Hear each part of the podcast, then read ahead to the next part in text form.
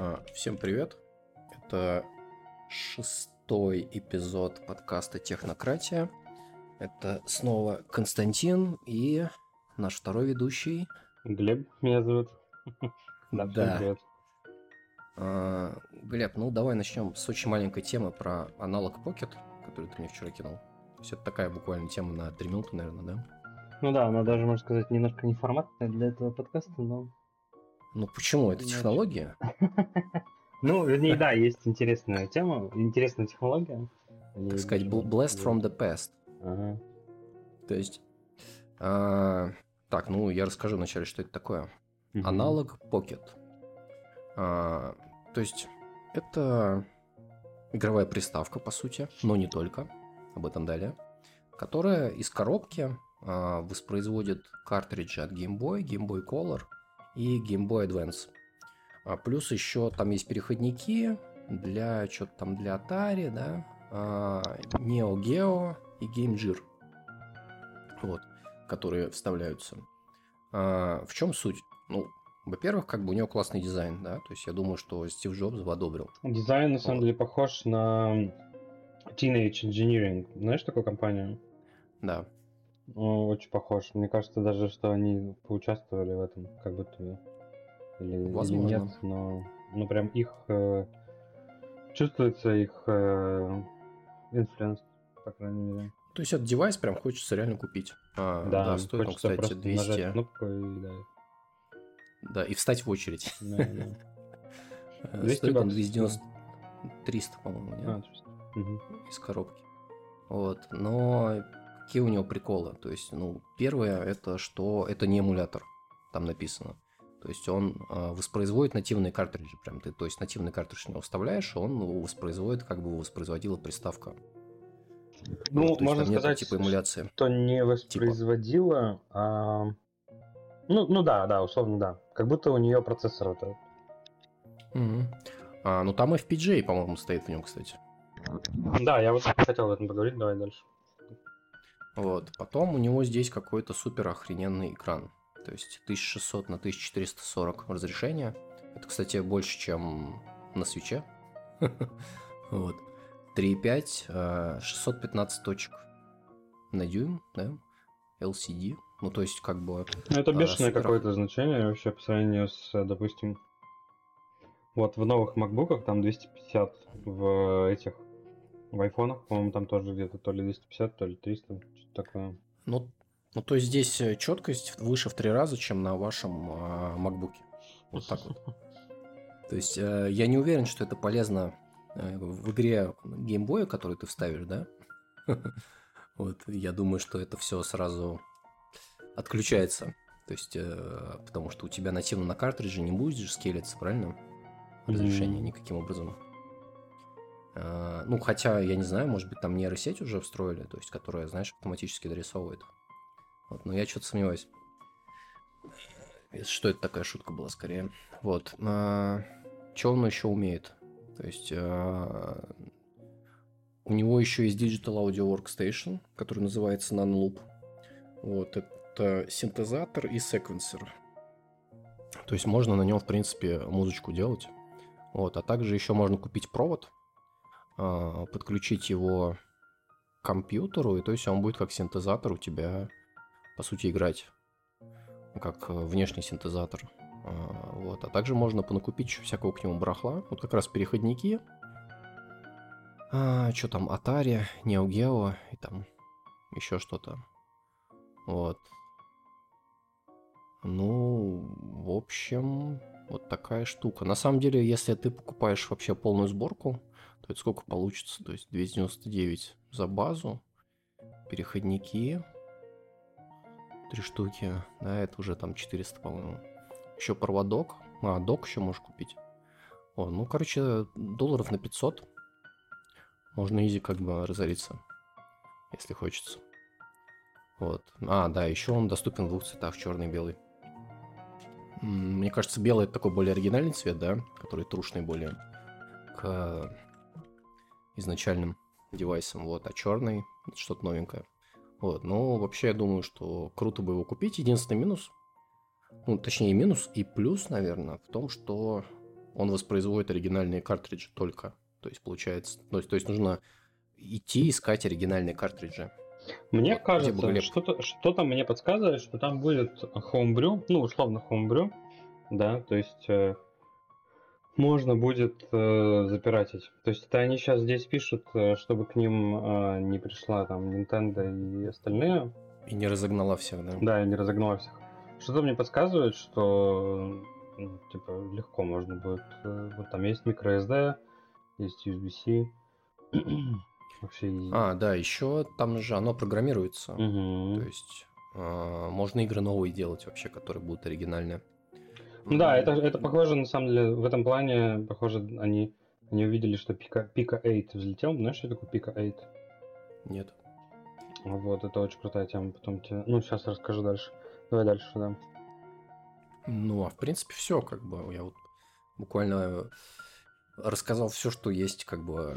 Ну там надо на нее посмотреть, вот, и увидеть, какая она красивая, да, что это прям вообще. Ну и учитывая, что каталог э, на Game Boy это просто, ну, будь здоров.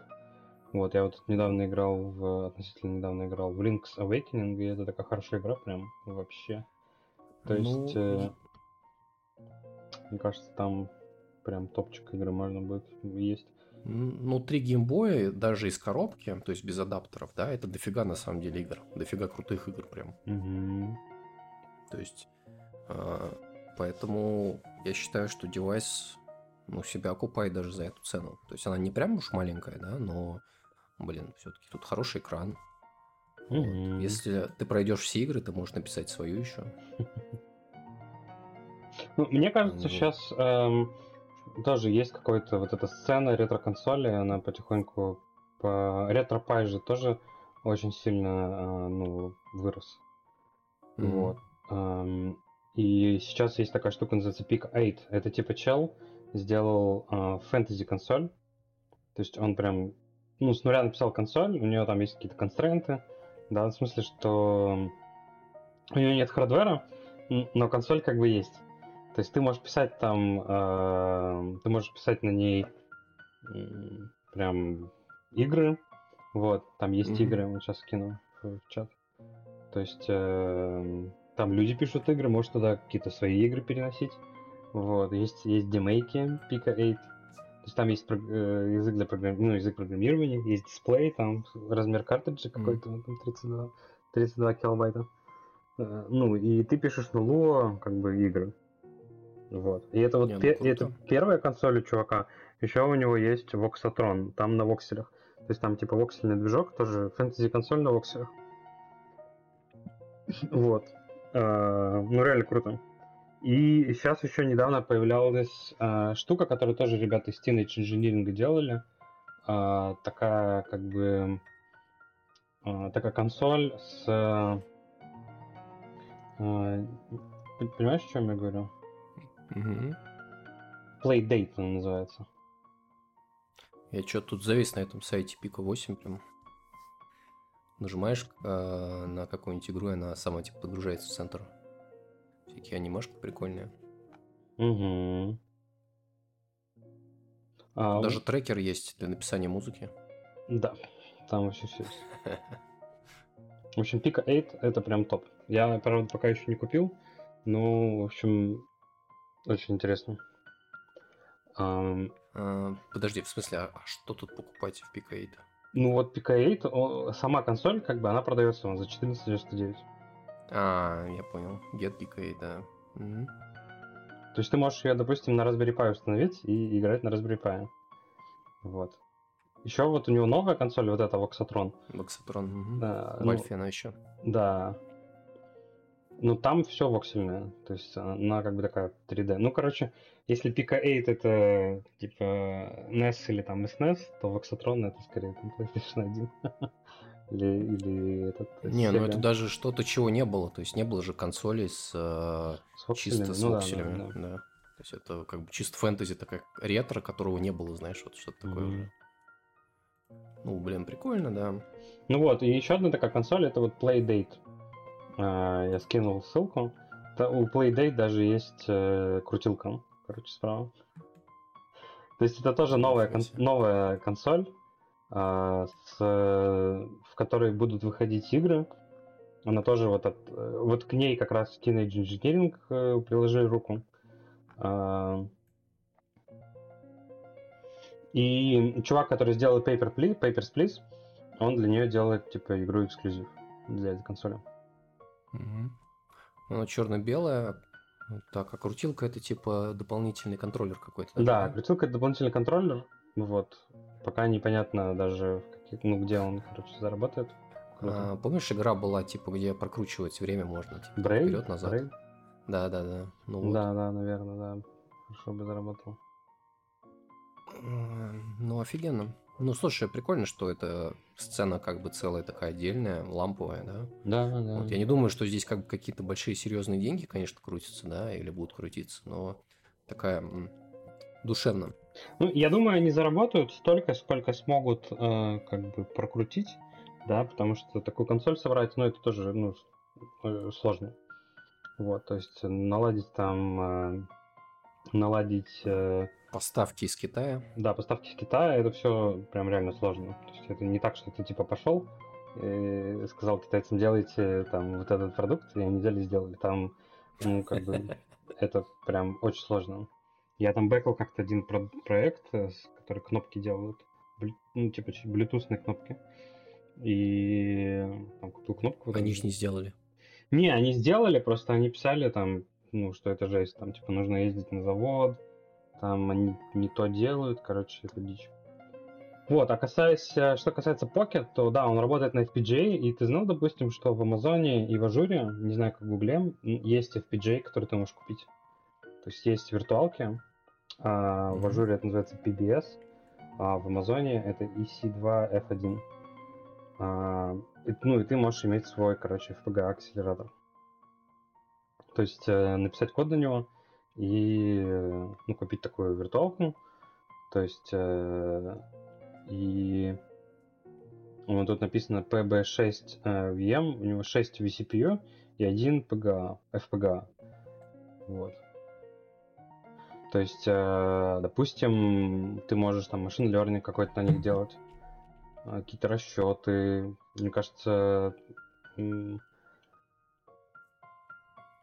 какие-то, короче, ну какой-то код, который вот тебе нужно прям супер оптимизировать, например, там что-то рассчитать. Ты можешь написать код на FPGA, вот под этот Intel Aria 10 э, FPGA, и задеплоить его туда, и прям круто, и не покупать. А, ну, я, кстати, так понимаю, что аналог Pocket, ну, кстати, во-первых, здесь два FPGA процессора, mm-hmm. а не один, как написано. Вот. А то, что они пишут no emulation, да, ну, условно говоря, они запрограммировали FPGA таким образом, да, чтобы он да, да. нативно типа воспроизводил. Да. Ну, то есть это как бы эмуляция, просто ну, просто не эмуляция. Ну, как это mm. транс- ну, трансляция, можно, не знаю, короче. Mm. Ну, то есть... Конечно, интерес... угу. интересный вопрос. Э, ну, оно же все равно воспроизводит нативные картриджи, да? То mm-hmm. есть, насколько это legal, как бы, я не знаю все-таки, знаешь, Nintendo, они же любят как бы все топить, да? Ну, мне кажется, как бы мне кажется, список. Nintendo не придется, скажет убрать Game Boy, Game Boy Color, Game Boy Advance. А... Ну, условно... И сайт убрать. М? И убрать сайт.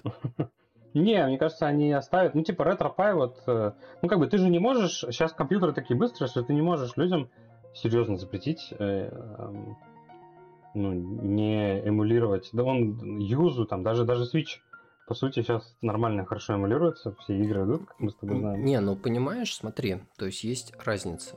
То есть, то ты, есть ты можешь, а... нет, ты можешь, ты можешь запретить маркетинг на это. То есть ты можешь им запретить вообще не упоминать ничего связанное с Nintendo, вот. Потому что то, точно так же Raspberry Pi это по сути сейчас ну, топовая ретро-консоль. То есть тебе не нужно покупать э, ретро-консоли вообще, потому что Raspberry Pi достаточно для вообще для всего. Тебе нужен такой джойстик. Подожди. Подожди, подожди. У меня другая мысль. Смотри. То есть, э, насколько я помню, я еще когда общался там э, в Дискорде, короче, там по Язу, да, вот, mm-hmm. э, фишка симуляции в чем? Да, ее нельзя запретить, потому что уже был прецедент, когда Apple еще там в каком-то бородатом году э, пытались кого-то через суд наказать, то, что они делают как бы эмулятор ихнего железа, да, Mm-hmm. Вот, и э, суд как бы решил, что как бы Apple не правы. То есть и с того момента как бы эмуляция, она как бы стала legal, да, то есть mm-hmm. можно эмулировать. Вот, ну, как понятно, что документов никаких нет, ты все как бы э, сам э, тыкаешь, да, э, своими методами, описываешь какую-то свою документацию, то есть, да, это как бы все сложно, долго, но тем не менее это можно сделать. Вот. А тут, ты понимаешь, фишка в другом. То есть, тут прецедент в том, что это на FPGA сейчас. Вот, и это, по сути, уже немного другое. То есть, одно дело эмулировать не на процессоре, да, а в софте, софтлеер, а у них прямо оно на проце типа. Подожди, но FPGA вот. в этом и фишка, что они э, программируются. То есть... Да. Нет, я имею в виду с legal стороны, то есть э, такого не было еще. Ну, наверное, такого не было, но потому что это не ASIC, то есть это, ну, типа, ты э, вот сейчас вот ты купил, они могут продавать аналог, как вот этот вот аналог, как э, mm-hmm. э, два FPGA с экраном и кнопками, типа, и все. А ты уже, допустим, он тебе приходит, ты скачиваешь прошивку и перепрограммируешь эти два FPGA в работу ну, в, в геймбое. То есть э, они же программируемые. То есть, да, э, ну, оно дает большую скорость эмуляции, да, потому что это, ну, у тебя просто процессор такой как бы становится. Но с легальной точки зрения это просто, это все равно, ну, как бы вот компьютер. А, вот. А, Слушай, я предлагаю двигаться на следующую тему. Да, Мы уже давай, на этой зависли больше, чем нужно. а, ну, какую ты хочешь? Выбирай. Ну, давай don't start with microservices. Monolith sorry friend. А, да, давай. А, так, эта тема... Ну, вообще, кстати, тут сразу тогда две темы связанные. То есть mm-hmm. вот from node to а, Ruby on Rails, да, и Don't Start with Microservices, они появились буквально в один день, и э, там срач такой кросс-тредовый mm-hmm. был, по сути. Mm-hmm. Вот. А, давай вначале начнем, на самом деле, то есть с ее э, сестрицы, так сказать, From Node to uh, Ruby on Rails. Ну, то есть сейчас э, появилось как бы новое поколение уже разработчиков, которые вот программировали только на JavaScript, например, да? Вот.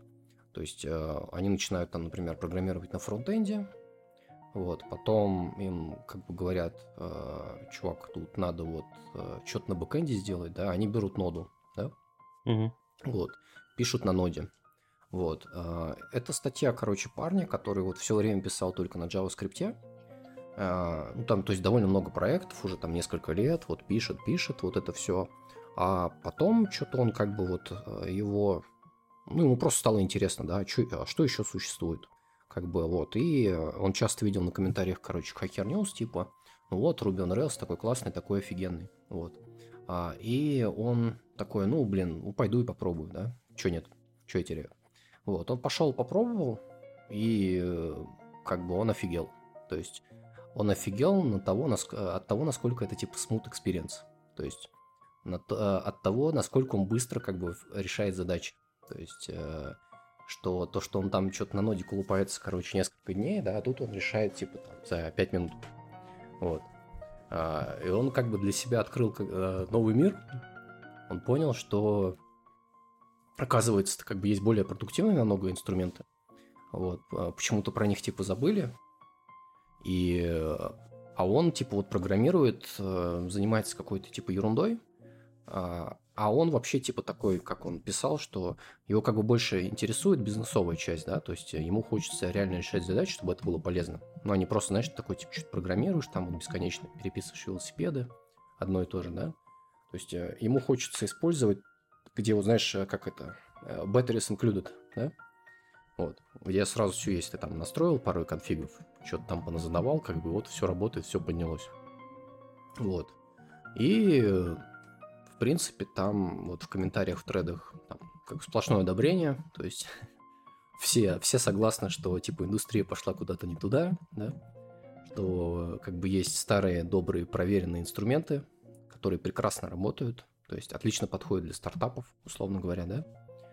А, когда у тебя как бы мало людей, мало денег, а надо как бы продукт шипить, по сути. Угу. Вот. И, ну, идея такая, что ну, вот Ruby on Rails, да, по сути, это же монолит. Вот это э, как бы все, все в одном, да. Э, это типа как бы минус считается, да, но на самом деле это типа и жирный плюс в том числе. Ну, я бы не сказал, что Ruby on Rails это как бы монолит, скорее приложения на Ruby, они чаще получаются, да, вот такими монолитами. Как бы это ну, от, не особо от языка зависит. А, можно и на Go там написать какой-нибудь дикий монолит Kubernetes. Вот. А, да, несомненно, можно. Э, про это, кстати, следующая статья, но мы сейчас до нее дойдем. Ну да, Она не, я потому что Rails скорее это типа лучшие части от PHP э, в чуть ну, в более, так скажем, качественном языке, который, о котором сначала подумали, наверное, так сказал. Mm. Ну, потому что в PHP, э, в PHP же тоже, ну, типа, супер быстро все делается, ты мега продуктивен. Ну, вот. Ну, условно говоря, да, если мы говорим про какой-нибудь PHP, не знаю, там Symfony, что там, Laravel, да, угу. вот это, это в ту же сторону, по сути. То же самое, да. То есть у тебя, да, много батареек, всего прочего. Вот. А, ну, вообще, мне кажется, идея, знаешь, здесь какая? То есть одна из идей. Вот, например, есть GitHub, да, то есть вот а, это большой сервис, по-твоему, или нет? Самый большой, да, огромный. Большой, да, вот, ну, а как бы а GitHub это монолит? Внезапно. На Ruby on Rails. Ну, есть, на... он же не, не, не монолит, на самом деле, он такой, как бы... Он очень-очень, кстати, монолитный. Я тут вот недавно инсайдерская информация буквально. То есть это как бы это реально, то есть монолит с там, ну условно говоря, там какие-то куски от него оторвали, да, угу. но все остальное это монолитный рантайм. Вот. И да, с этим как бы проблема на этом скейле, да, но мне кажется, неважно, что бы они делали, то есть был бы это монолит или микросервисы, да, проблемы на этом скейле в любом случае будут. То есть, да, когда да. продукт большой, всегда есть проблема. То есть, неважно, э, какая архитектура, правильная, неправильная, плохая, хорошая, да, то есть тут только э, количество этих проблем будет. Вот. И ну, моя мысль какая, да, то есть я думаю, что 99% как бы продуктов, в принципе, в мире это не GitHub, да. Угу. Вот, и такой небольшой наброс, да, ну и получается, что микросервисы-то им не нужны, Бери Ruby on Rails и пиши монолит. Все. Продавай продукт за сколько там? 18 миллиардов долларов? За много, да. За много миллиардов. 25, да? может, да? Там какие-то да, пока другие пишут код, как бы ты катаешься на яхте уже. То есть летаешь на вертолете. Купил остров, понимаешь? Это как старая реклама там, это Вилариба и Вилабаджо пока что там, Виларибы еще моют посуду, Вилабаджи уже развлекаются. Ну, а мое мнение, что э, в целом, конечно, у меня вот большой опыт работы с похожим фреймворком, только на статически типизированном языке, ASP.NET. Как бы то же самое, что рельсы, э, а то и... Э, да ну ты чё, это такой копикэт а, когда вот рельсы, помнишь, появились, да? Да, да, да. А, ASP, как это? .NET MVC? У вас .NET угу. MVC? Да, да, да, да. Вот. Они же как раз, а, если ты помнишь, тогда вот когда рельсы вышли, все начали копировать рельсы, то есть внезапно. Угу. То есть вот ASP.NET MVC, в PHP начали появляться фреймворки, типа тоже, которые там копируют рельсы, да? Что там? А, в Java. А, ну, кстати, вот Spring тогда только начал появляться, по-моему, тоже. Вот, но потом в итоге он, конечно, э, сильно как бы джавовским стал, да, там. Но все равно Spring MVC, как бы он же тоже появился после рельсов, получается. Ну так вот, э, короче, у нас вот, да, монолит 10 лет живет, и ничего, нормально, все хорошо. Ну, деньги идут, как бы да, все в порядке. Идут. Ну, как бы да, понятно, что там всех, всех все бесит, особенно то, что он на винде запускается, но э, мы вот сейчас его на Linux перенесем, и будет очень хорошо. И там сейчас завезли Minimal API, и тебя такие приложения могут прям, ну, как экспресс, короче, выглядеть. Ну, там, типа, очень мало кода. В общем, э, я в целом с подходом согласен. Эм, до конца все-таки я не очень понимаю динамические языки, типа Ruby, да, потому что все-таки, ну, сильно дороже получится по костам. Вот. А, было бы круто, будет, будет круто, если в Go такой фреймворк тоже появится, типа вот с Pinot. Да в Go такой фреймворк-то не появится, вот в чем дело. То есть ну, все, как бы, понимаешь, это как это как с GUI фреймворками, да? То есть вот на Go появился какой-нибудь GUI фреймворк? Нет. Также и такой full stack фреймворк на нем не появится. Ну, наверное, да. Ну, в общем, вот ASP.NET, э, для тех, кто хочет э, сэкономить на серверах, ASP.NET будет идеален. А для всех остальных можно и Ruby. А если совсем, э, то и PH нормально будет. Так что да. Так, ну давай-то сразу еще вторую сестринскую тему пройдем. Я, правда, ее вот всю прочитал, да, еще когда неделю назад. И уже не все до конца помню, что в ней было написано. Вот. А, ну, тема называется как? Не начинайте с микросервисов, монолиты. А, это ваш друг. вот. А, и он автор статьи, нек- некий Арнольд Галловикс, вот, э, начинает писать про ложь, о которую как бы постоянно кричат, э, когда говорят о микросервисах. Точнее, когда выдают за правду то, что он считает ложью. Да? А, ну, то есть, например, вот failed isolation, да, ну, типа у нас mm-hmm. в микросервисной архитектуре отвалилась какая-то часть системы, и вся система у нас работает, да, вот про это часто такое говорят. Только э, в реальности оказывается, что у микросервисов, микросервисная архитектура отваливается один микросервис, и внезапно большая часть системы либо неюзабельна, либо она бессмысленна. Да? Вот. Uh, он там привел пример, типа, ну, uh, хорошо, допустим, у вас типа Netflix, да, и, ну, да, здесь может отвалиться, например, система рекомендаций, да, ну, то есть это не повлияет на Netflix в целом, то есть можно пользоваться. А вот если у вас э, микросервис авторизации там, или аутентификации отвалится, да, то как бы у вас проблемы да, большие. То есть э, система почти как бы становится неюзабельной. То есть это уже критично. Ну и так далее. То есть э, это, кстати, вот очень интересный наброс, потому что ну, мой опыт работы с микросервисами примерно похожий. То есть все говорят о том, что микросервисы, микросервисы, да, но в итоге один микросервис отвалился, как бы, и то есть э, система наполовину неюзабельна, то есть это уже серьезные проблемы. То есть э, лучше бы она вообще, наверное, не работала, знаешь. Вот. А, вот, например, в вашей системе, да, вот если какой, какие-то микросервисы вот рандомные будут отключаться, то как она себя будет чувствовать? Ну, мы ну, короче, смотри, у нас э, какой наш опыт? Или вот там, мой опыт, можно сказать. Мой опыт такой, что да, начинать нужно с монолитов, вот, потому что самое сложное, что вообще есть в программировании, это по сути выделение доменов. Ну, короче, DDD, если mm-hmm. будем про это говорить. Соответственно, э, до того, как вы не поняли ваш домен, э, и там bounded контексты, и вообще вот это вот все, да, то есть ну, бессмысленно делать сервисы, потому что вы не сможете их сделать такие контексты, чтобы они реально работали по-настоящему независимо. Вот. То есть у нас э, есть такие сервисы, допустим, микро... есть такие микросервисы, э, ну, если они упадут, то никто не заметит. И они там, бывают, падают. Да, но при этом э, бывают такие сервисы, действительно, которые падают, и это большая проблема. Вот, но мы, в общем, очень аккуратно относимся к этому и не делим лишний раз на сервисы, вот. И выделяем, как бы позволяем себе выделять микросервисы только там, где действительно, ну, может быть graceful деградация и не будет большая проблема с SLO.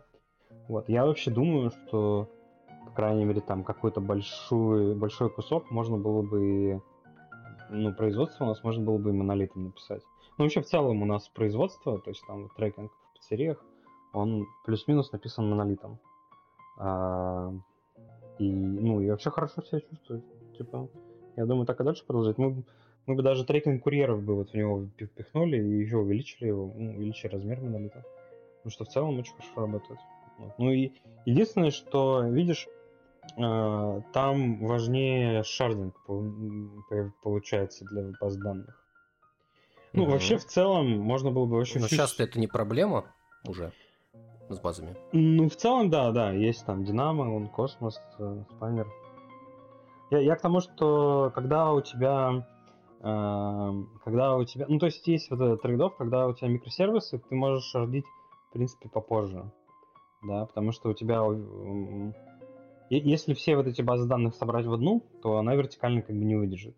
Если все эти базы данных разделить там, на много маленьких, да, все там таблицы, то э, все будет окей. То есть, э, ну, они, они все будут не шардированы, но у них загрузка будет маленькая. Вот. Да, но тут сколько накладных расходов накладывается на передачу данных, на вот то, что разные модели у тебя размазанные, да, ну, повсюду. Да, ну, контексты должны быть хорошие. То есть, мне кажется, что... Ну, основная проблема здесь это так вот хорошо...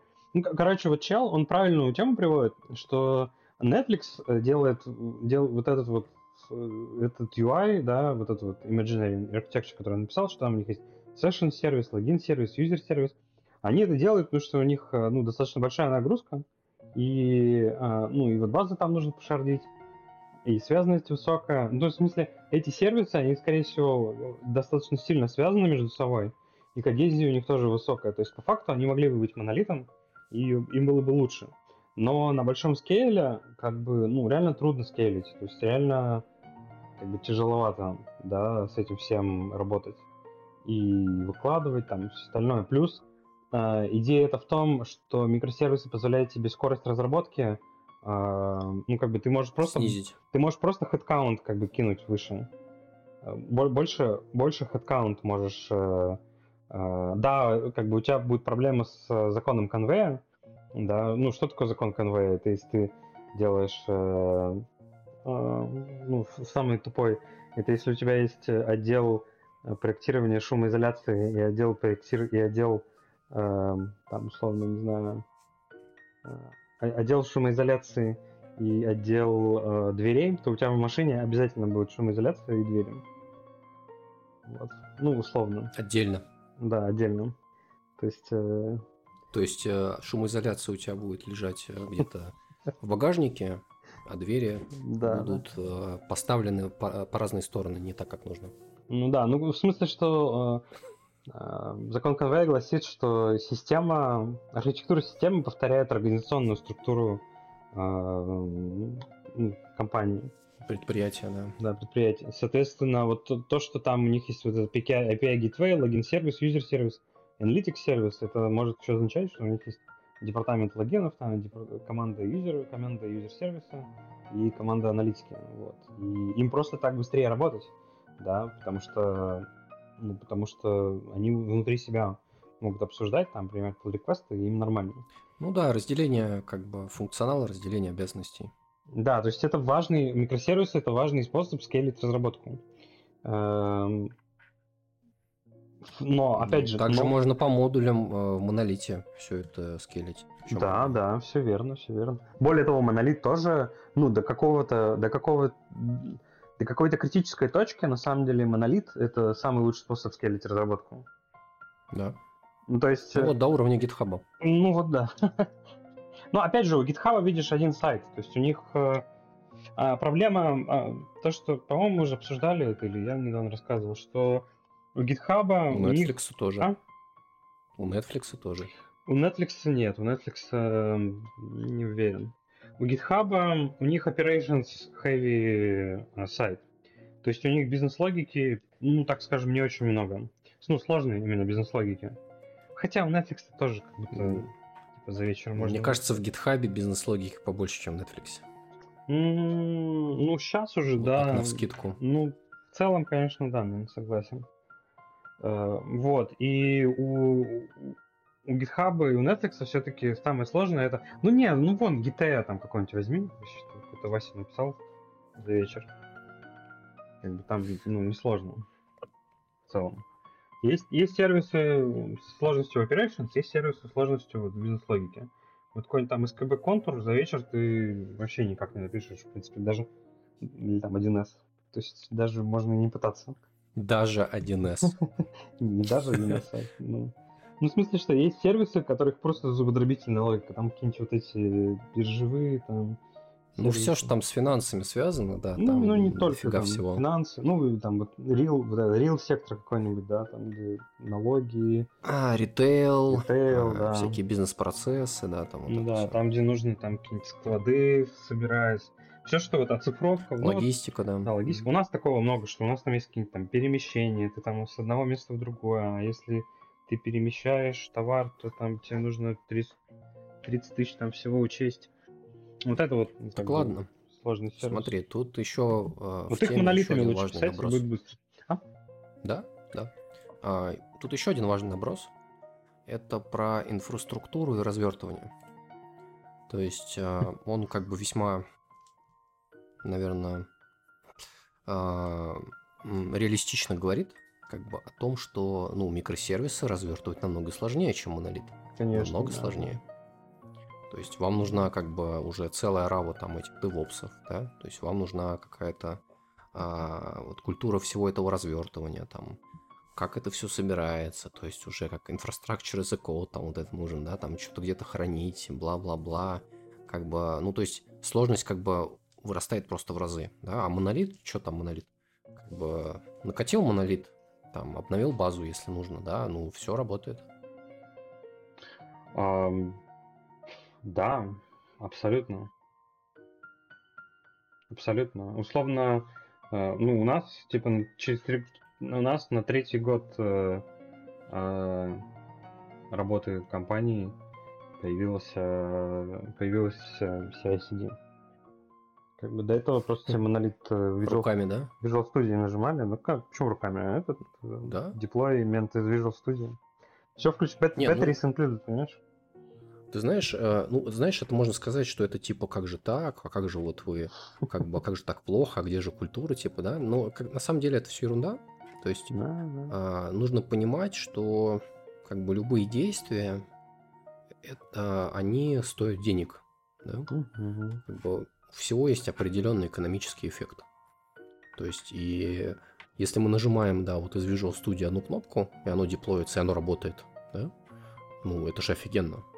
Да, да. То есть вам не нужно там вертеть э, кубернетисами, там что-то программировать на Ямле, вот, э, смотреть, все ли там поды поднялись в нужном порядке, да, там, что просидировалась там база, э, еще там миллион как бы всяких нюансов может быть.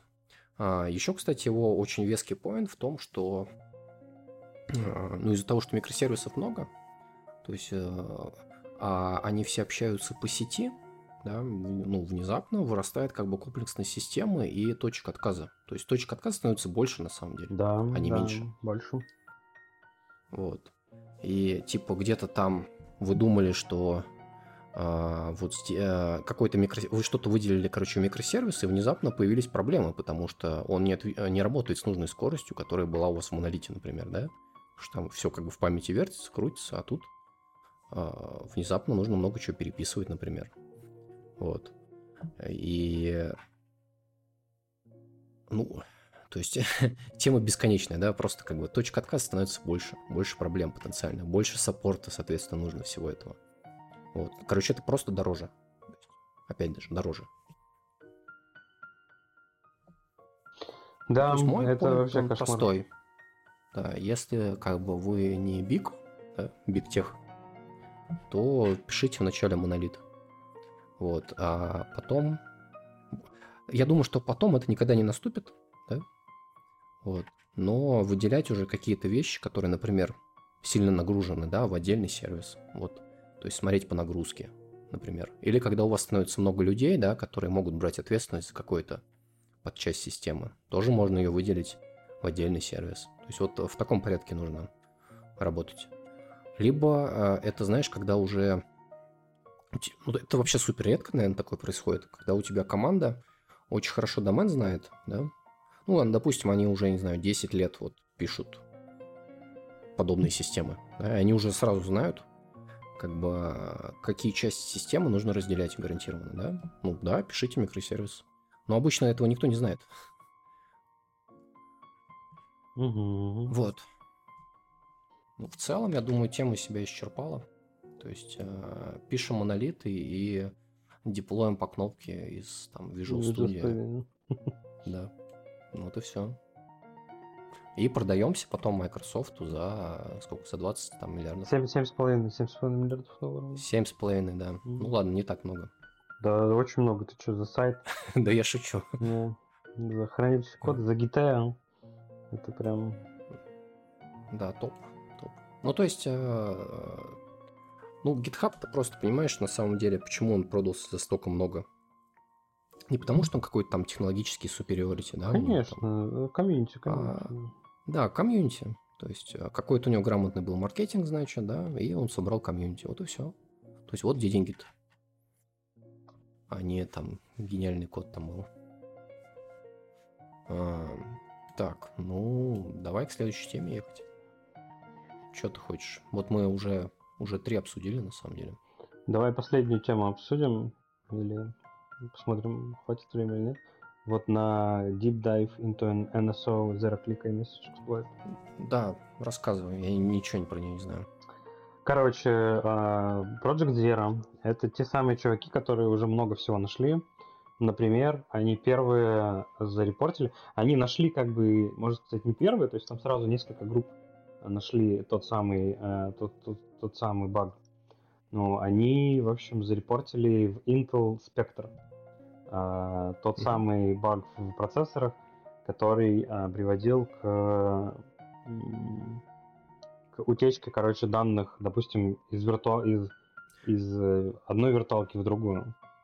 Это там, где оптимистичная оптимизация, по-моему. Да, ну не то, что оптимистичная, то есть там, mm-hmm. там, да, там был вот этот бранч предиктор и кэш, кэш там, ну, короче, кэш, кэши в процессоре, они были, э, можно было из, как бы, можно было читать память из одного процесса в другом, и это, в общем, с трудом митигейтилось.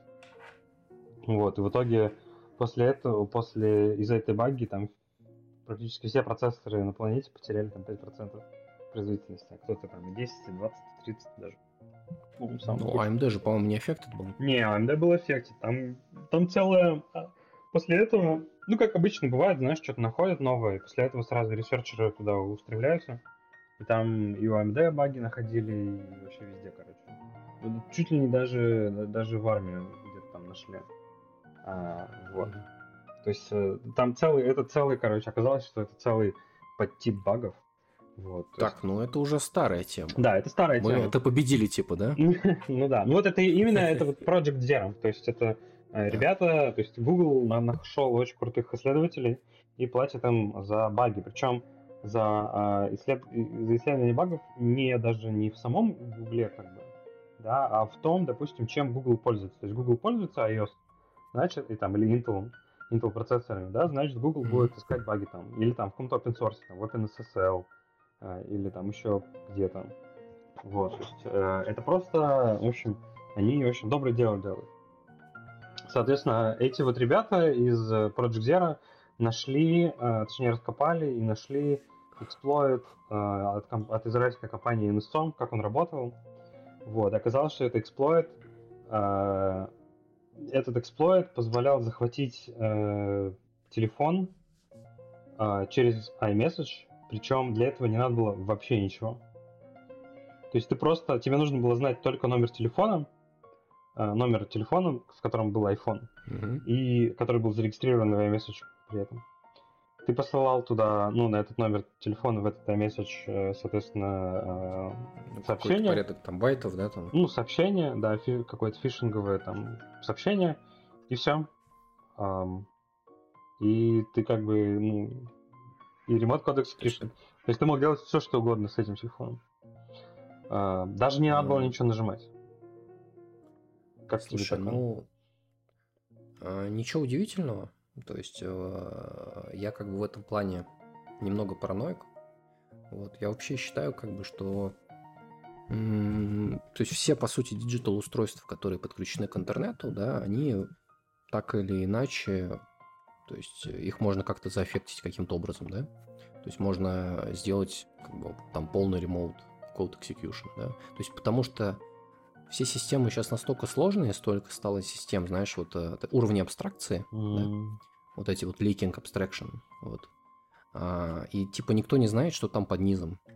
То есть, и, а ты как пользователь вот любой системы, то есть ты тоже не знаешь все, что под низом, да, и в принципе ты знать не можешь, потому что это такой стек огромный уже знаний, он тебе просто в голову не улезет. Вот, и то есть все, что ты как бы хранишь там на каком-то устройстве, на, не знаю, на телефоне, ты там, не знаю, фоточку сделал на айфоне, да, помнишь, когда фоточки там этих звезд утекли, mm-hmm. там вот это все. Да, да. Вот, то как бы, в принципе, ты уже готов к тому, что кто-то увидит, как бы кто-то другой, да, должен быть. То есть ничего sensitive как бы хранить на устройствах в принципе нельзя, потому что ты никогда не знаешь, а, оно сейчас как бы есть какой-то бэкдор, да, или его нет. То есть, в принципе, это недоступная информация для тебя. Вот. И она может быть как в любую секунду. То есть, э, это мы сейчас, знаешь, нашли, они нашли, да, вот бэкдор там NSO, да? Угу. Окей. А, а сколько лет он там уже есть, да? 5, 4, год. То есть мы же не знаем, правильно? Скорее всего, они его использовали, так? Да, да. А, вот. А, ну, окей, они нашли этот бэкдор. А откуда они знают, что это единственный бэкдор? Может, там еще 5 бэкдоров, а, которые NSO будет использовать, да? Вот. И... То есть просто не пользуйтесь интернетом. То есть откажитесь от телефонов. Ну, суть, зная вот это вот э, тот самый вирус, который поражал э, эти центрифуги в Иране, да. даже отсутствие интернета тебя не спасет. Вот, э, его там через его с флешками занесли тогда. То есть он, э, используя там несколько вообще 0D эксплойтов, он переносил себя по флешкам и рано или поздно эту флешку занесли туда. Вот, ну, короче, вот про этот э, NSO exploit, эм, если мы вернемся вот про эту, про iMessage, там интересный момент, что, э, как обычно, в общем, виновник э, именно вот этого эксплойта, это, короче, GIF, ну, гифки. Mm-hmm. А, то есть в iMessage там, ну, короче, iMessage, как и вот браузеры, это достаточно стрёмная штука, что там, ну, типа, вот этот arbitrary input, да, то есть люди посылают там вообще кучу всего, и, э, ну, естественно, все надо сэндбоксить. Основная вообще мантра, наверное, безопасности в последнее время это sandboxing вообще всего. Наверное, в этом же и... Наверное, это тоже одна из э, самых таких, ну, не то чтобы великих, но очень большая причина популярности браузеров, как новых операционных систем – да, это то, что там, ну, хорошо sandbox ятся вещи. Ну, то есть JavaScript, он, в принципе, нормально sandbox ится. То есть это, наверное, самый вообще э, дорогой сэндбокс в истории. Chromium и mm-hmm. V8.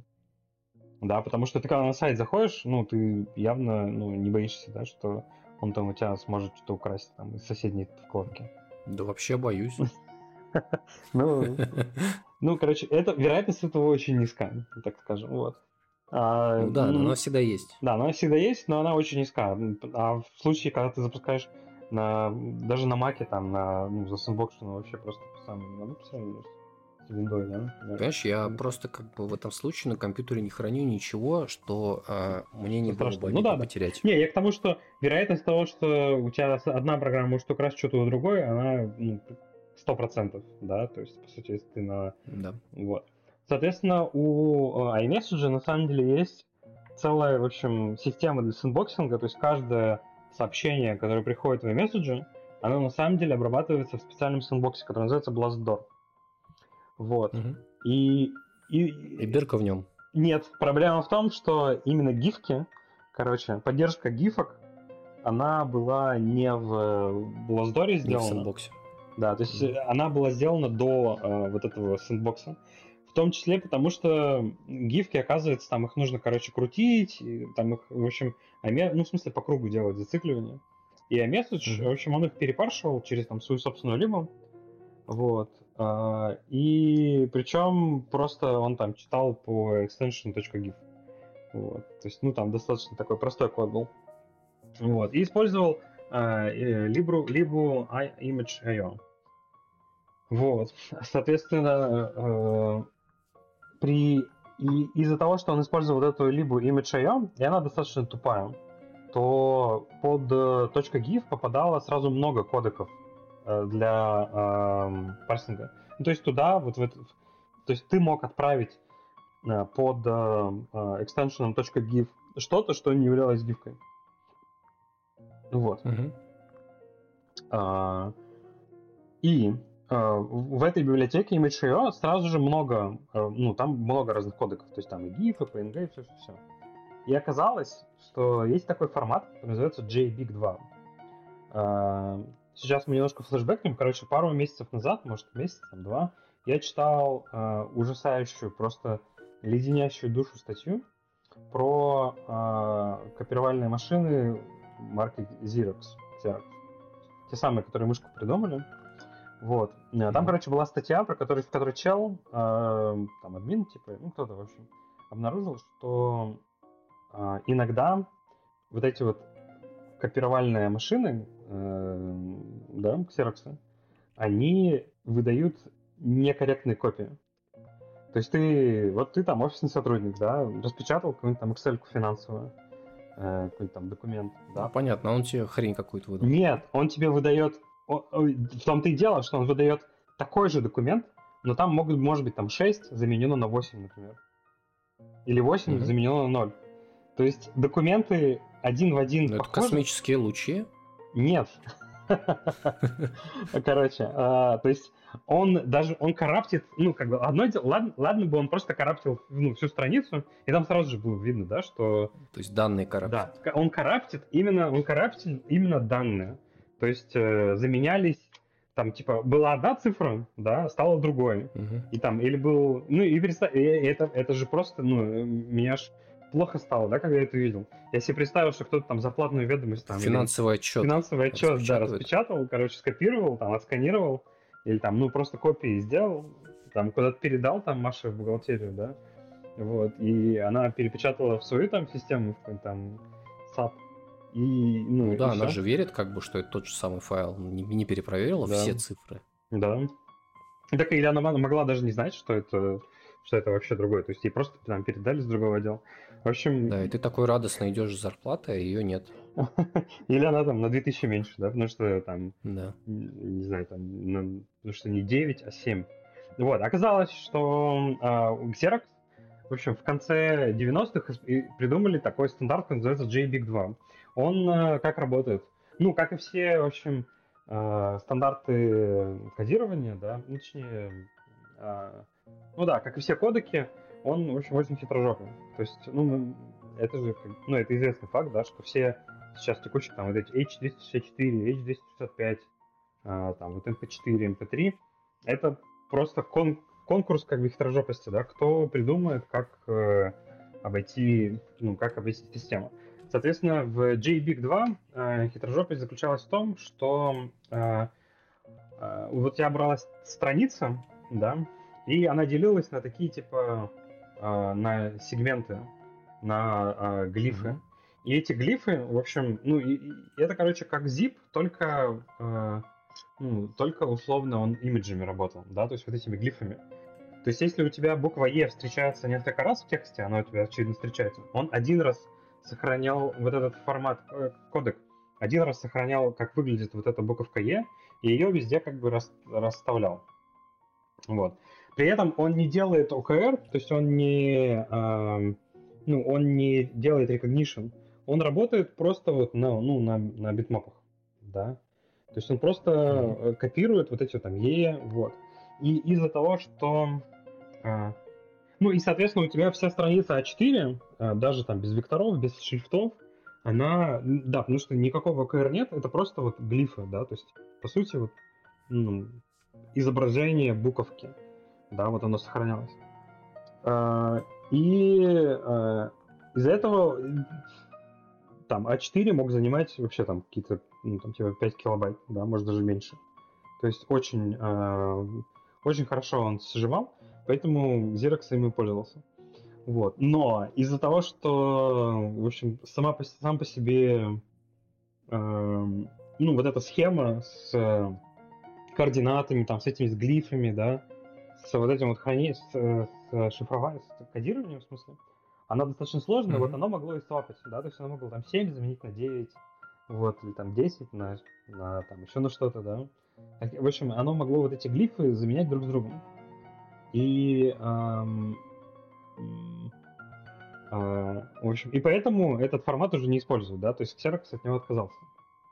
Вот. И самое интересное, что в этом внутри, вот этом формате кодирования JBig2, в нем, в общем, есть э, операторы внутри.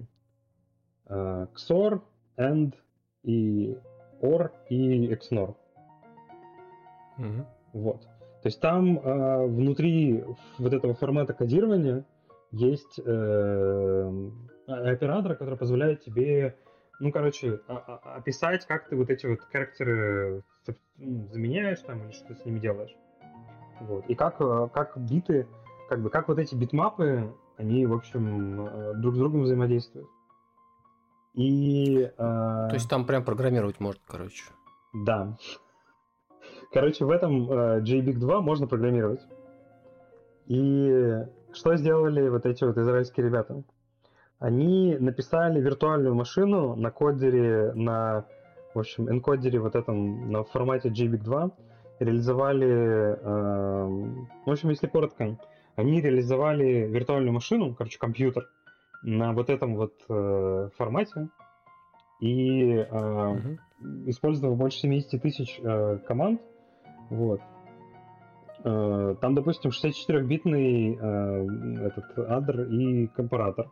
Там регистры есть, э, арифметические операции, память.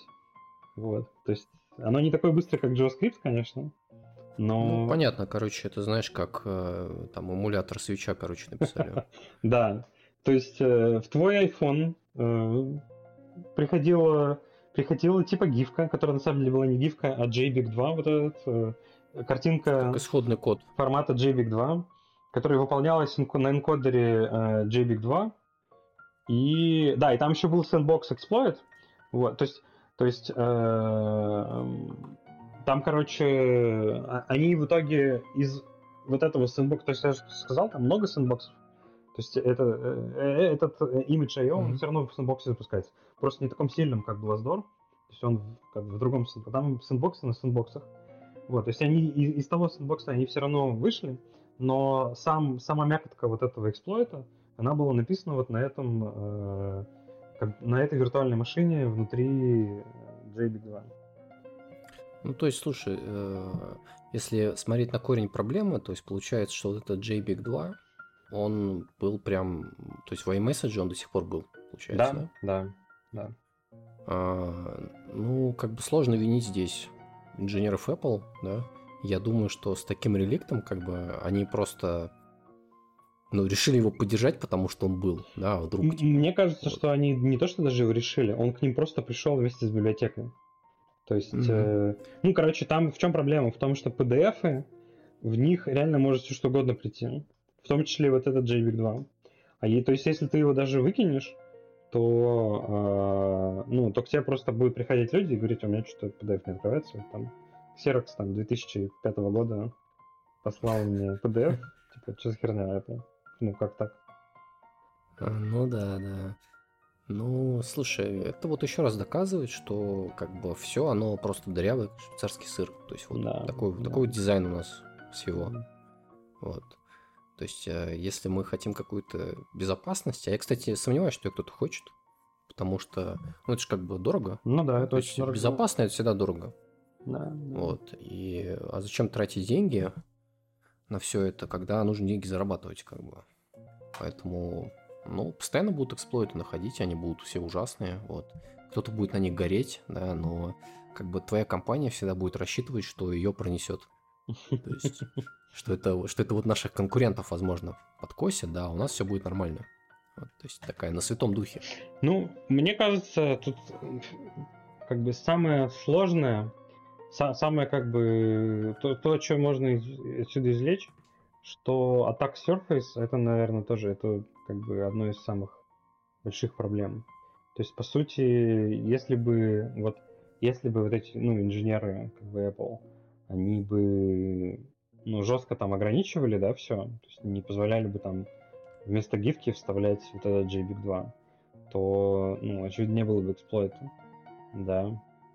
А, mm-hmm. Но, как бы, сорян. Ну, кстати, сам эксплойт там буфер overflow. То есть тоже, ну, что мешает его проверять? Но в многих языках нет, ну, нет проверки на буфер overflow. То есть, э, по-моему, в шарпе есть, там protected, там какой-то keyword есть, который защищает тебя от буфер overflow. Ну, слушай, ты же всегда понимаешь, что надо, как бы, спринт заканчивается, а задачу надо закрывать. То есть я думаю, что это одна из ровно таких же историй, да? Ну, не protected, а sharp buffer overflow key keyword. Как-то, как-то оно там называется. Короче, э, да, ну, в общем, ис- история... Classic Integer Overflow. Ой, да, integer, integer overflow, да. Integer overflow. Checked, checked keyword. Да. Mm-hmm. А... Ну, да, что тут опять же сказать. Если хочешь, чтобы было более секьюрно, ну, уменьшай рабочие, не, не делай, а... или наоборот, делай микросервисы, или наоборот их не делай. То есть зависит от... Э, да мне кажется, не что ты будешь делать, как все, все будет дырявое. Вот вопрос, насколько как бы только. Да, да. То все. То есть, а если не хотите писать дырявый софт, ну, то есть нужны, значит, супер как бы крутые специалисты по кибербезопасности. Да? Ну, мне кажется, еще даже, знаешь, не то, что дырявая, да, ну, в смысле, насколько ты хочешь это. Мне кажется, надо просто, надо быть готовым к тому, что все еще, ну, течет. Да, да. То есть нужно все это понимать. Ну да, ну то есть вот. там, если держишь что-то на гитхабе, да, код, да, ну будь готов, что он может утечь. Это нормально. Ну да, кстати. То есть не храни в закрытых репозиториях на гитхабе никакие там ключи. Да, да. Вот и все это остальное. Потому что, ну, да, он как бы типа закрытый, но ну, или, все... или не имея свой IP в этом коде. Да, очевидно, что, допустим, да. Windows, э, код Windows утекал уже там, я не знаю, тысячу раз, да, в целом. И, и Microsoft тоже код Windows открывает там вообще кому, кому, ну, всем подряд на самом деле там, ФСБ, там, всем, короче, ну, ты, я думаю, если ты достаточно большой, там, у тебя 100 тысяч человек работает, ты придешь к Microsoft, скажешь, откройте код, они скажут, окей, на, смотри. Вот, но, ну, как бы очевидно, и, ну и что с ними Он у Твича весь код утер, ушел же на самом деле. У Twitch TV, ты знаешь, да, тему? Что да, да, весь да, Twitch... было месяца ну, и, три назад. И, и что? Как бы, ну, утек и утек. Как бы. Что такого? Ну, да, он утек, но как бы все равно тут, знаешь, инфраструктура важна. Ну да, да, конечно. Ну, я бы я говорил, что их уникальный USP, Unique Selling Point Twitch, да, или там IP Twitch, она не в том, что у них там какой-то код. Там, это аудитория. Это аудитория, да. Это то, что люди там, ну, есть, есть стримеры, есть те, кто смотрят, да. А, ну, тут знаешь, то есть, если у тебя утек код, если это какой-то маленький у тебя э, маленькое приложение, которое делает какую-то специальную функцию, да, вот у тебя утек код, вот тогда у тебя проблема. Вот, а если ты а, ну, такой типа большой сервис, который, в принципе, живет в первую очередь на пользователях, да, ну, утек, да и плевать как бы. Ой, ты знаешь, даже, даже если маленький, есть такая тулза, называется Redis Desktop Manager, вот, и она, в принципе, ну, не то что шаровар, да, но она, короче, source available. И если очень захотеть, то, конечно, то ее можно скомпилировать и запустить. Но это вот последний раз, когда я пытался скомпилировать Qt, и больше я никогда в жизни не хочу, короче, и проще заплатить э, этим, этому сумасшедшему чуваку, чем компилить э, этот Ready Desktop Manager. Как бы там нужно сказать Qt, CMake, Gmake, там какие-то, короче, библиотеки, это еще компилится сто лет потом она не работает, потом она не линкуется. Вообще, может, он, конечно, специально так сделал, да, чтобы... Да нет, это обычные будни плюсовиков. Ну да, но реально там проще заплатить было нам, чем, чем это все. Это люди сейчас привыкли, типа там JavaScript, там запустил браузер. NPM, NPM стал, да. Да, да. Раньше все сурово как бы было.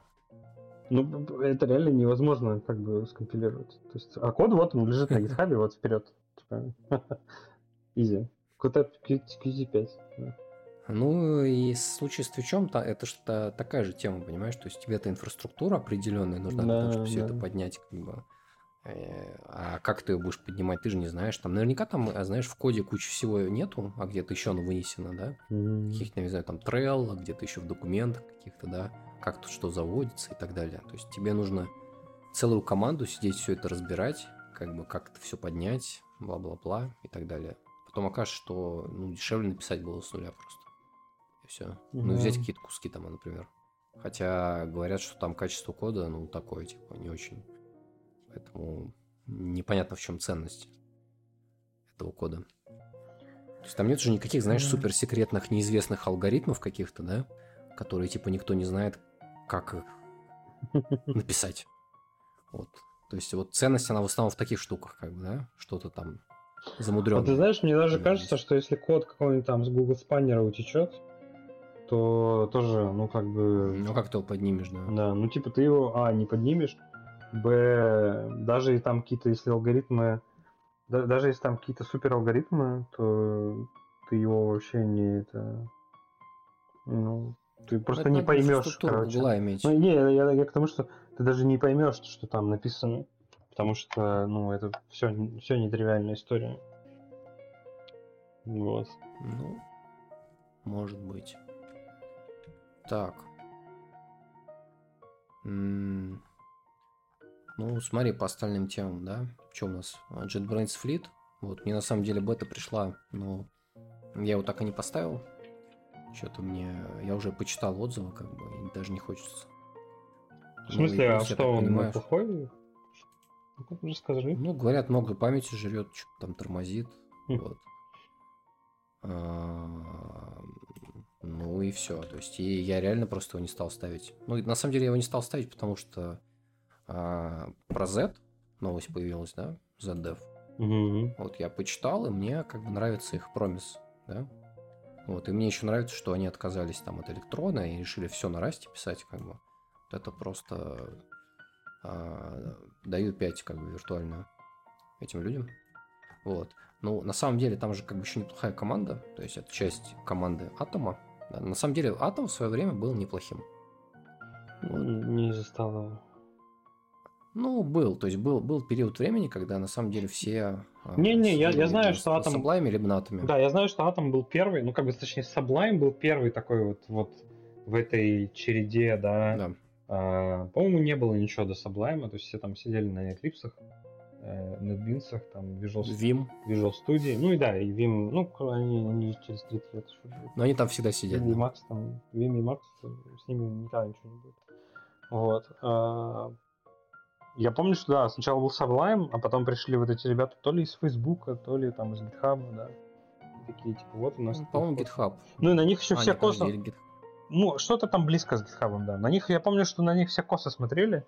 Типа, что за дурачки на Chromium делать. Ну, как бы IDE. Вот. Не, ну и он на самом деле стал популярным. То есть потом да. этот же флаг взял VS Code. То есть отобрал, по сути, у Ну, у VS Code просто очень хороший, ну, у Microsoft очень хороший программист же. Он, и у них, ну, и у них, у Microsoft был, а, была технология, во-первых, у них был TypeScript, во-вторых, у них был этот, э. Э, как он называется, Monaco эдитор. Они его типа в 2012 что ли начали писать, или 2011, вот именно эдитор, который вот сейчас паверит VS Code, называется Monaco. И они его за, даже задолго до атома еще начали писать. Он у них просто лежал, типа, ну, грузом, да. Ну, условно, его там чуть ли не как Microsoft Research начали писать, просто, типа, а что будет? Типа, прикольно. Вот. И потом, когда взлетел атом, они посидели такие, типа, опа. Ну, и решили хоть когда-то не, не потерять э, хоть что-то, как они сделали с э, iPhone, с, с, с, с полимерами. Со всеми полимерами, да. Вот. И а... перехватили инициативу. Ну, просто инвестициями, да, по сути, да. Ну, как обычно, деньгами закидали, короче. Ну да, ну нашли решают. Типа, заплатили им деньги.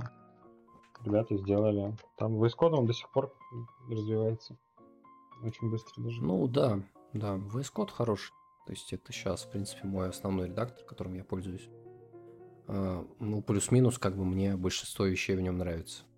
Ну, а Z, вот, а, то есть что они обещают? То есть они обещают, что все будет супер быстро. То есть, и это типа ну, как обычно, да, он же на расте написан, да, то есть как бы blazing fast, да, там вот эти вот слова, словечки там, что там без компромиссов, ну, то есть как бы все такое максималистично, вот.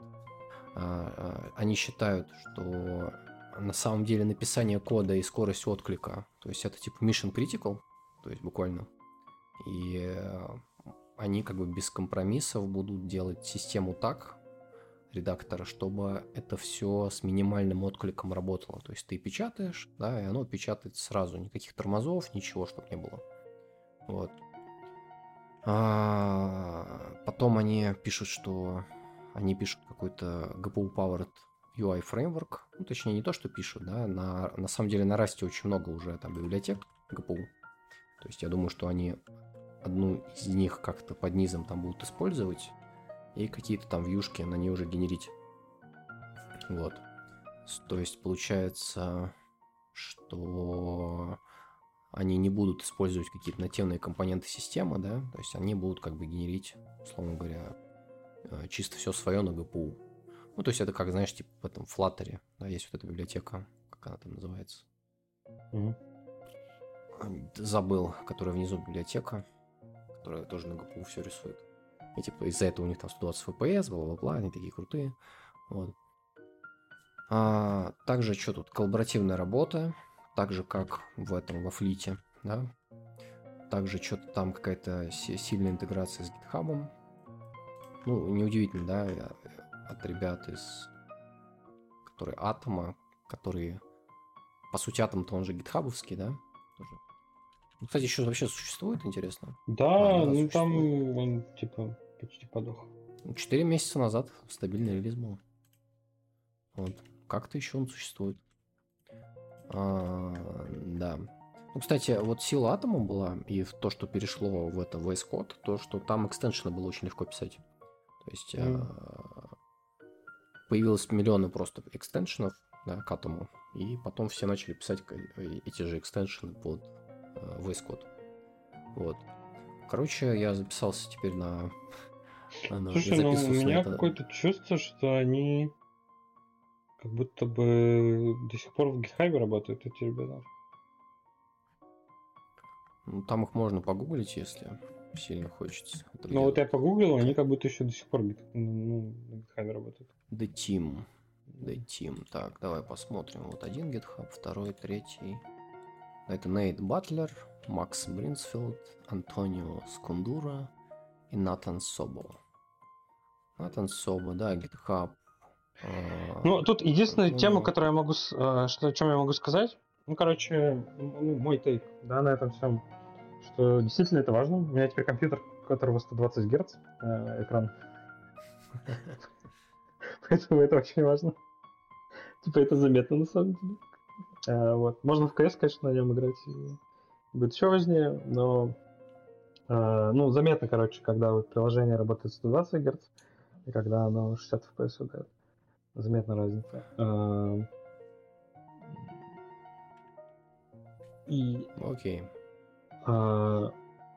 В целом, мне кажется, что ну, как бы будет приятно, но без JetBrains э, просто будет VS Code получше. Но опять же, чем, за что мы любим VS Code? За то, что там прикольно, ну, много экстеншенов хороших. И, и, uh-huh. и за то, что он, э, ну, у него фронтенд разделен с бэкэндом, то есть вот CodeSpace классно работают. То есть я, если честно, VS Code, VS Code, ну, не так, чтобы часто пользуюсь. Я в основном сижу в райдере э, или в Голландии. Вот, потому что, ну, райдер просто, ну, типа, 120 Гц это хорошо, да. Но когда ты нажимаешь refactor this и, ну, и, и, и код за тебя сам пишется, да, или там inline, там, ну, ты понял. Ну, как бы... А, это, это... Нет, я на самом деле не понял. Это дороже, что... это дороже стоит, чем 120 FPS. Потому что это происходит Слушай, за я... секунду. За, за... У меня всегда есть на это два контраргумента. То есть, вот ты говоришь, там рефактор, тут это все, да. Так. Ну, во-первых, если ты пишешь, например, на Ruby, да. Ну, тебе это не актуально, да. Да, тебе это не актуально. То есть ты просто сразу все переписываешь. Вот.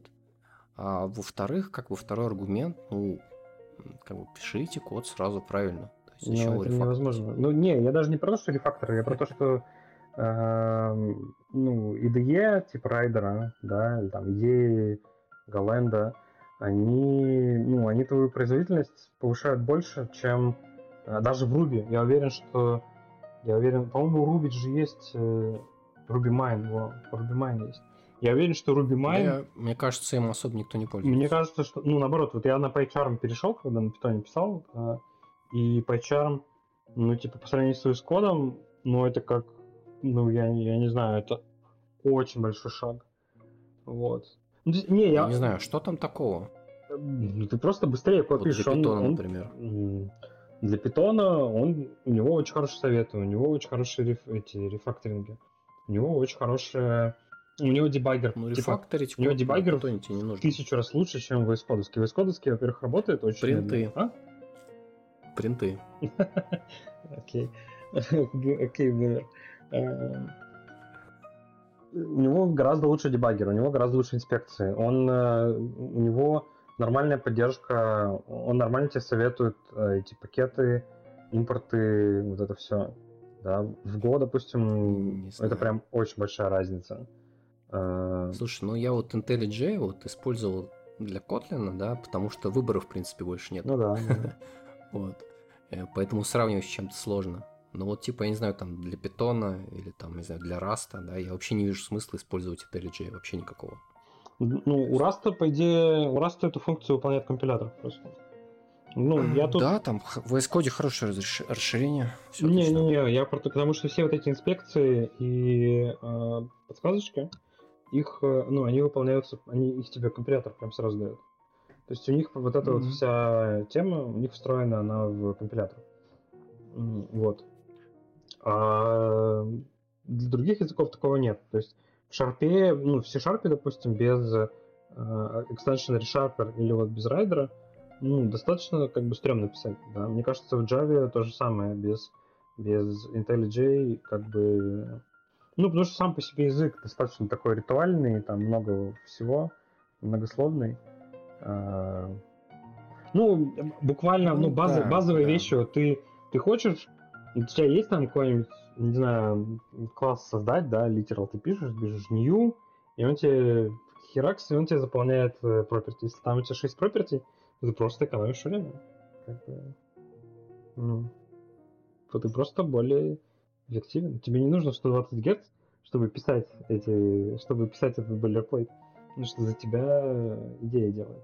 Ну вот, и я к тому, что там это все делается через... Они, они вот начинают они пишут, что они будут пользоваться этим LSP, Language Server Protocol. И мне в частной беседе э, ребята из JetBrains говорили, что он говнище. Как бы. Ну, по сравнению вот с тем протоколом, который... Ну, кон... А, а что они тебе еще скажут? Ну, нет, ну, ну, в смысле, что... Они на другой стороне.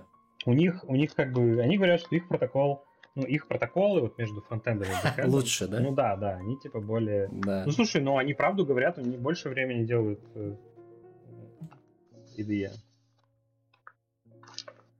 А, слушай, ну ты же понимаешь, они как бы аффилированные, да, поэтому все, это, все эти мнения, они сразу Не, ну, он обесценены. Флит, флит же будет поддерживать LSP тоже. Они в него же делают. Но, но он их будет поддерживать для типа для э, second э, пати, для, короче, для пассажиров. Ну, короче, для тех языков, для которых они не написали вот это представление свое. Ну, для которых у них нет, э, да, анализатора собственного. Угу, и, я понял. То есть на Go, на, на Sharp, на Java, на Python у них все свое будет. Но и а на, на Kotlin там, а на какие-то эзотерические языки или интересные никому. Ну, в смысле, то там будет LSP, да. Угу. Ну, я к тому, что да. я уверен практически на 100%, что э, Rust плагин для Силайна, он, э, Он просто условно берет там эти инспекции из э, из из компилятора, короче. Из компилятора, да. Ну да. Ну, ну, кстати, вот смотри, то есть я вообще думаю, что вот есть сейчас опять новая гонка, да, каких-то редакторов, то есть такая маленькая, то есть Fleet и Z, да? Вот. А, у Флита, несомненно, как бы есть один плюс. Э, это в том, что он будет на старте больше всего поддерживать. Да? Все-таки Z это опять разработка с нуля, по сути. Да, да. Ну, то есть, да, как бы есть ЛСП, но тем не менее там еще дофига нужно всего писать поверх этого. То есть Z, он выйдет позднее, он будет беднее, да, но Z это open source, true open source, понимаешь? А Fleet ты уверен, это что очередная это коммерческая подделка. Ты уверен, что они его откроют? Да. Mm. Так, ну... Ладно, я не на 100% уверен, хорошо. То есть, короче, если они его не откроют, то это могила. Ну да, да. Это могила. Да, То да. есть, а вот если они его откроют, вот это большая, большое преимущество Zed. Потому что Fleet, ну, это очередная коммерческая подделка от JetBrains. Угу. То есть это никакой не open source. Я изначально увидел, когда анонс Fleet, я думал, о, нифига себе, как бы JetBrains решили сделать VS Code, а, ну, типа, знаешь, конкурента VS Code. А, как, как знаешь, VS Code раньше был это новый редактор, который типа не Visual Studio, да, mm.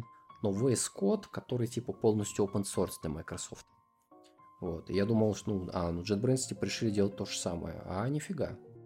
Ну, у JetBrains у них есть проблема, да, что идея очень тяжеловесная, и она проигрывает VS Code в плане того, что ты ее не можешь в Space запустить, ты ее не можешь, ну, короче, на удаленном сервере, ты ее не можешь, ну, нормально, как бы ты можешь, но mm-hmm. там есть э, но. А, и она, ну, она медленная. Типа, вот ты включаешь Visual Studio, которая на плюсах написана. Студия, ну, она уже сейчас 120 Гц работает, как бы. Ну, так, чисто, слово. Она хоть 240 Гц работает. Если на нее экстеншены не ставить, типа того же ReSharper, то Visual Studio на самом деле очень быстро работает. Там скролл нативный. Я не, не знаю, не уверен, что она там GPU, конечно, использует, или там DirectX. Вот. Но Visual Studio реально быстро.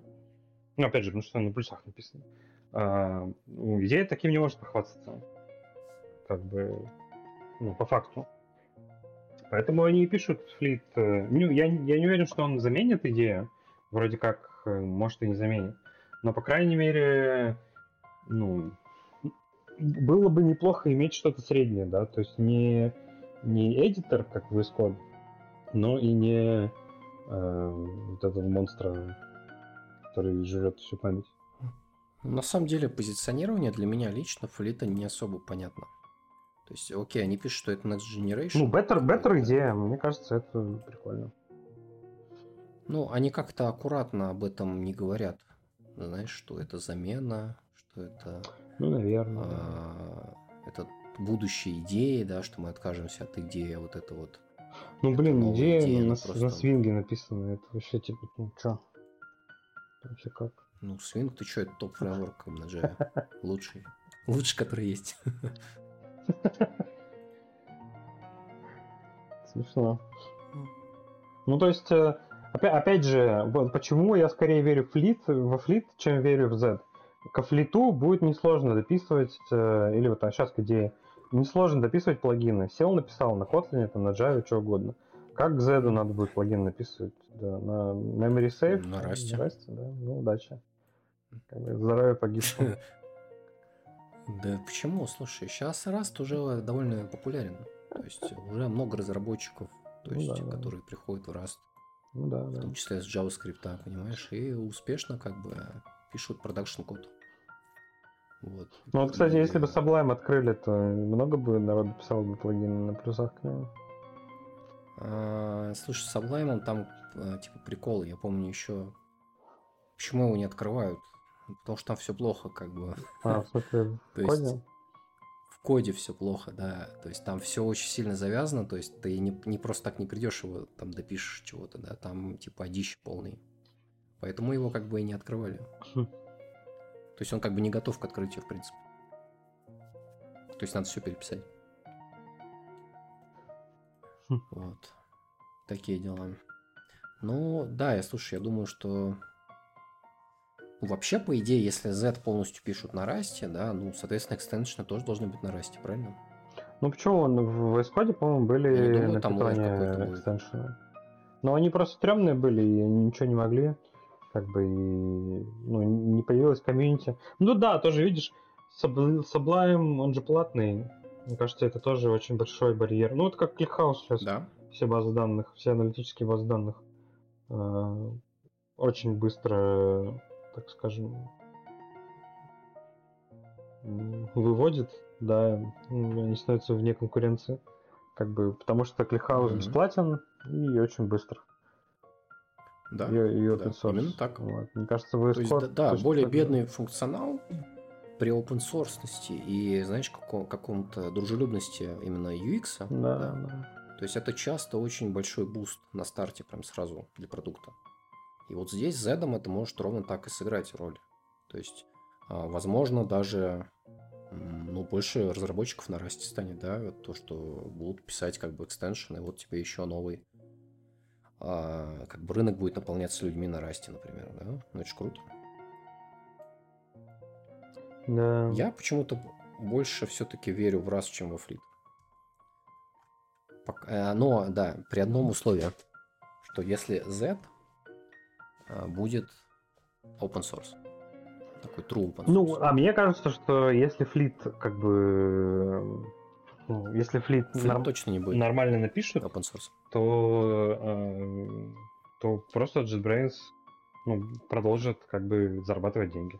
Потому что мы сейчас... Ну мы да, сейчас плат... те же деньги. Мы сейчас платим, платящие, ну, платящие кастомер JetBrains, как бы не собираемся ими переставать, потому что всем понятно, что ну, VS Code как бы это игрушка.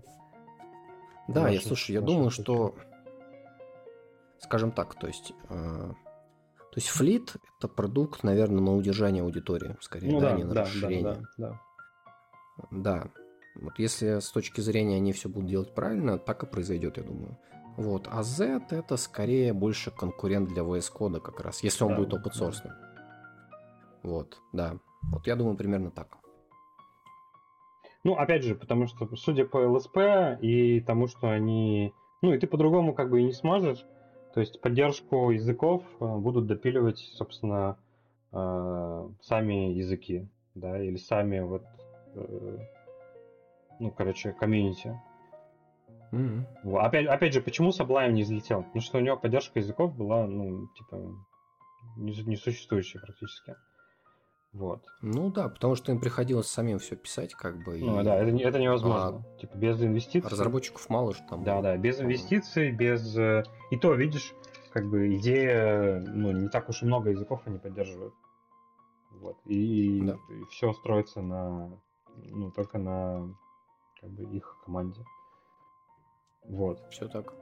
При том, что в VS Code, допустим, полгода назад или год назад они гошный экстеншн передали из комьюнити, э, собственно, в Go Team в Гугле. Потому что у них было очень много людей, потому что у него 6 миллионов скачиваний, а там типа полгода или год не работали... Два человека а, делали его. А, а там полгода или год не работали Go-модули. Вообще, в принципе. Я когда это открыл, ну, я, говорю, потому я что... вообще офигел. Типа, это, это просто мусор, понимаешь? Да, ну это я говорю, потому что этот Go э, плагин делал два человека всего. Да. Понимаешь? Да. То есть вот full, на full тайм они сидели, по-моему, и делали его. И они не могли как бы внести эти модули, потому что у них просто не хватало ресурсов разработчиков. Вот и все. Ну, при этом, типа, ты, ну, я открывал, как бы, ну, да, я вот чисто комьюнити, я вот сейчас открыл, там 850 комитов, Хенга 590 комитов, там следующий люк, я вот про Go плагин. И это типа еще код mm-hmm. там с 2016 потом, ну короче, это просто, ну, позорище. это вообще, ну, ну, просто, понимаешь, э, мое, мое чувство, ты понимаешь мое чувство, когда вот ты открыл VS Code, и там просто развал, а потом ты открываешь Golang, который за деньги, но как бы он от JetBrains, и там все работает. И ты такой берешь, ну, и у тебя все хорошо работает. И модули работают, и там инспекшены, и дебаггер нормально заводится, и все быстро, и рефакторинг есть там, и он тебе JSON там туда генерит, там и проперти заполняет, в смысле абстракты заполняет, да, и выделяет там их, и переносит другие файлы. И, ну, и реально круто. По сравнению с VS Code, ну, типа, я после этого VS Code для Go вообще никогда в жизни не открывал. Как бы, что, ну, типа, зачем тратить на это время? На Go? Да, согласен. Эм, Че, предлагаю закругляться? Да, давай. Так, ну что, всем пока тогда. Да, всем пока-пока.